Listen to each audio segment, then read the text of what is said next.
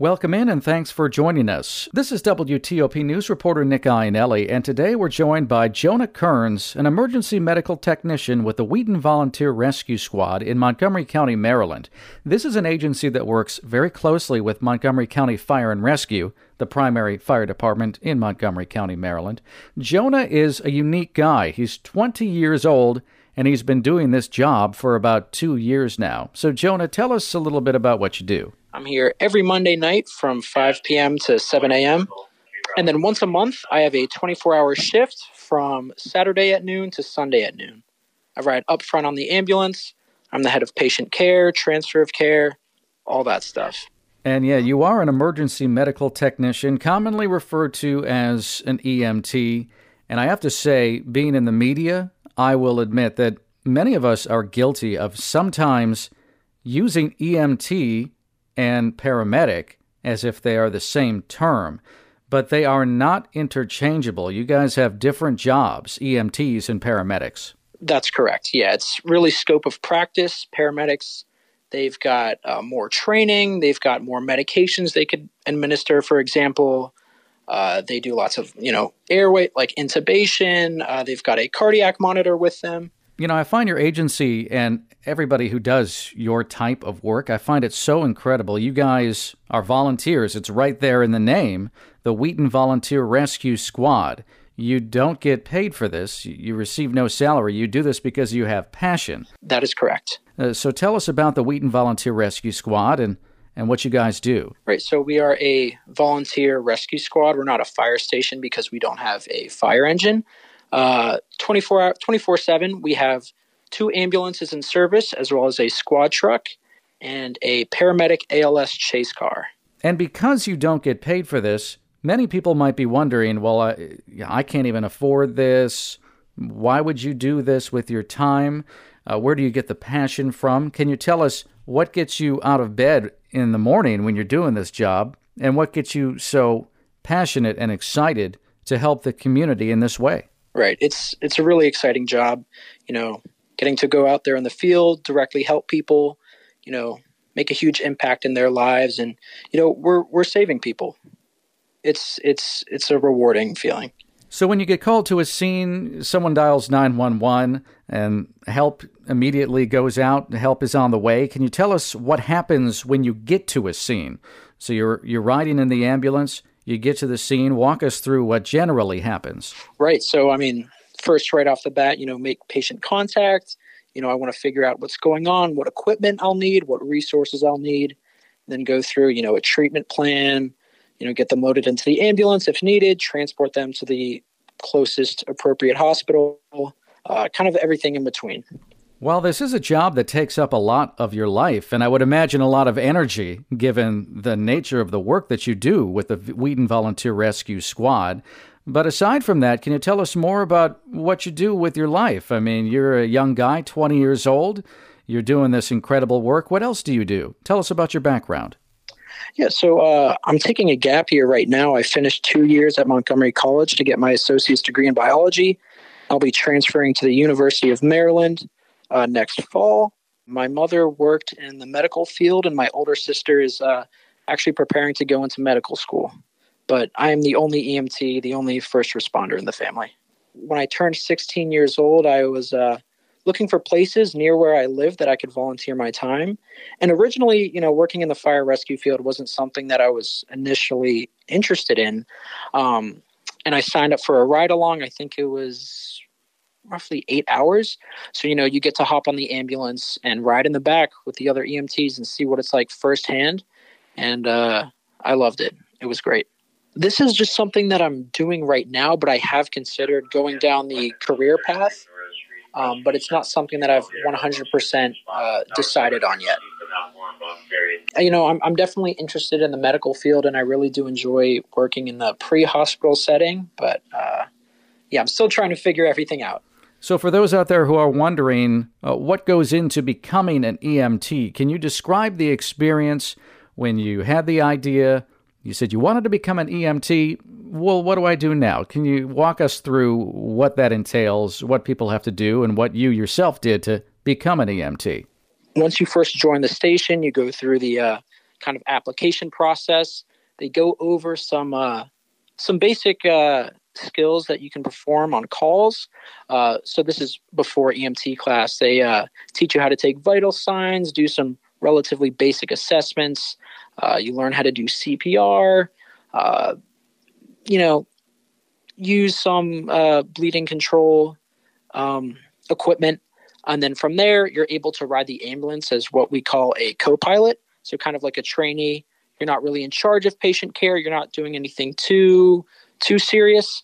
Um, and after that stage, you're ready to sign up for EMT class, which can range from three months uh, to eight months to even a year, I've heard. And then after that, you have your NREMT exam, which is your national registry exam, and then you have your state practical. And then after all of that, you've got uh, more in station training. They've got drills and scenarios that they want to uh, run through with you. They kind of re quiz you and retest you on, on everything you learned in EMT class. I can imagine, Jonah, with work like this, that they really hammer into your head the training just over and over and over again. Because if you are in a stressful situation, you can't lean on your own human nature necessarily. You got to fall back on that training, and that training kicks in so you don't become emotional or anything like that. Right. So when you talk about your training and you think about all the experience you've had training, and then you go into a real life situation, what goes through your head? Would you say that the training seems different than a real life experience, or do you just fall back on that training and rely on all that that you've learned? For me, you know, you can do as many drills and scenarios as you want, but you can never really get super close to what it's like running a real call with a real patient. You know, here at the station and as well as EMT class, um, they try to make the drills as realistic as they can. Um, people really put a lot of effort into it. You know, they get everything set up. They've got mannequins. They they really try to stick to what running a real call is actually like. But it's again, you know, running calls out in the field with a real person. It's it's pretty different. Not every call is the same there have been a handful of times where I've shown up on a call expecting one thing or being told by one thing by dispatch, and I show up and it's completely different or it's something else. Since you've been doing this work as an EMT in Wheaton, Maryland, and in Montgomery County, Maryland, do you have a particular scenario that stands out in your mind as being very difficult? Uh, I believe so. Yeah, I ran a call at a nursing home a couple months back that uh, the patient ended up going into cardiac arrest three times throughout the entirety of the call. And uh, it was, you know, it's not really something you prepare for, but it's definitely something you have to expect. Well, I guess, you know, you do prepare for the worst. Um, but yeah, it was it was it was kind of a rough call, but you know we we did the best we could. We did everything we needed to do. We got the patient transported to the hospital as fast as we could. Uh, we were doing CPR, airway management, giving medications. It was, yeah, that one kind of stuck out to me. You said the patient went into cardiac arrest three times. Is that correct? That is that is correct. Uh, once on scene, we worked the patient for, I believe, six to seven minutes. We revived him. We got him in the back of the ambulance, and then I believe we were roughly two to three minutes from the hospital. He went to cardiac arrest again. I started chest compressions in the back of the ambulance, and then upon arrival to the hospital, we revived him, and then he went into cardiac arrest again. I can imagine that you probably use a ton of technology that maybe wasn't available to people who are doing what you do even 10 years ago or so, because technology for law enforcement and first responders has just been so rapidly developing, and it really is ongoing, that whole situation with technology continuing to improve and, and new devices, new technology being invented all the time and implemented uh, for people who do what you do. Can you describe some of the technology that you use with the Wheaton Volunteer Rescue Squad that really helps you with your job? A little bit. Our radio system uh, is incredibly convenient. I can call for manpower, police, uh, police sent emergency, um, you know, extra paramedics, extra transport units. It's it's great. let's say you know it's it's a busy shift, lots of units are busy out on calls. It is possible that they do pull units from adjacent counties like PG County. Because of where my station is located, I'm not really close to any county borders, so I don't have to interact with a lot of, you know, units from other counties, but definitely stations around our area. Uh, it's good to know what resources they have, you know, manpower, paramedics, uh, transport units. And let's say I show up on a call and I realize, hey, I need an extra transport unit, or maybe I need a paramedic or manpower. It's good to know where exactly they are, how long it's going to take for them to get here. Um, yeah.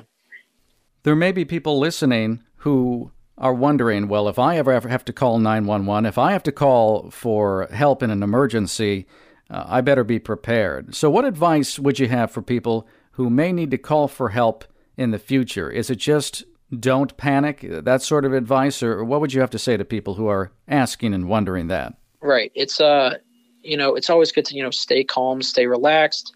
Um, but if you do genuinely believe that something is going on, you know, maybe you're not feeling right, I'd say it's always good to call and be safe. You know, you don't want to have something serious going on. You brush it off, and then later down the line, something happens. So, you know, maybe you call 911, you know, the EMTs show up, the paramedics show up, and then you realize, hey, you know, it's not that serious. Nothing's really going on. False alarm. You know, that's okay. It's always good to be safe. Okay, Jonah, thank you so much. He is Jonah Kearns, an EMT with the Wheaton Volunteer Rescue Squad in Montgomery County, Maryland. Thank you so much for your time and have a good day. You're welcome. Thank you. You too. Take care.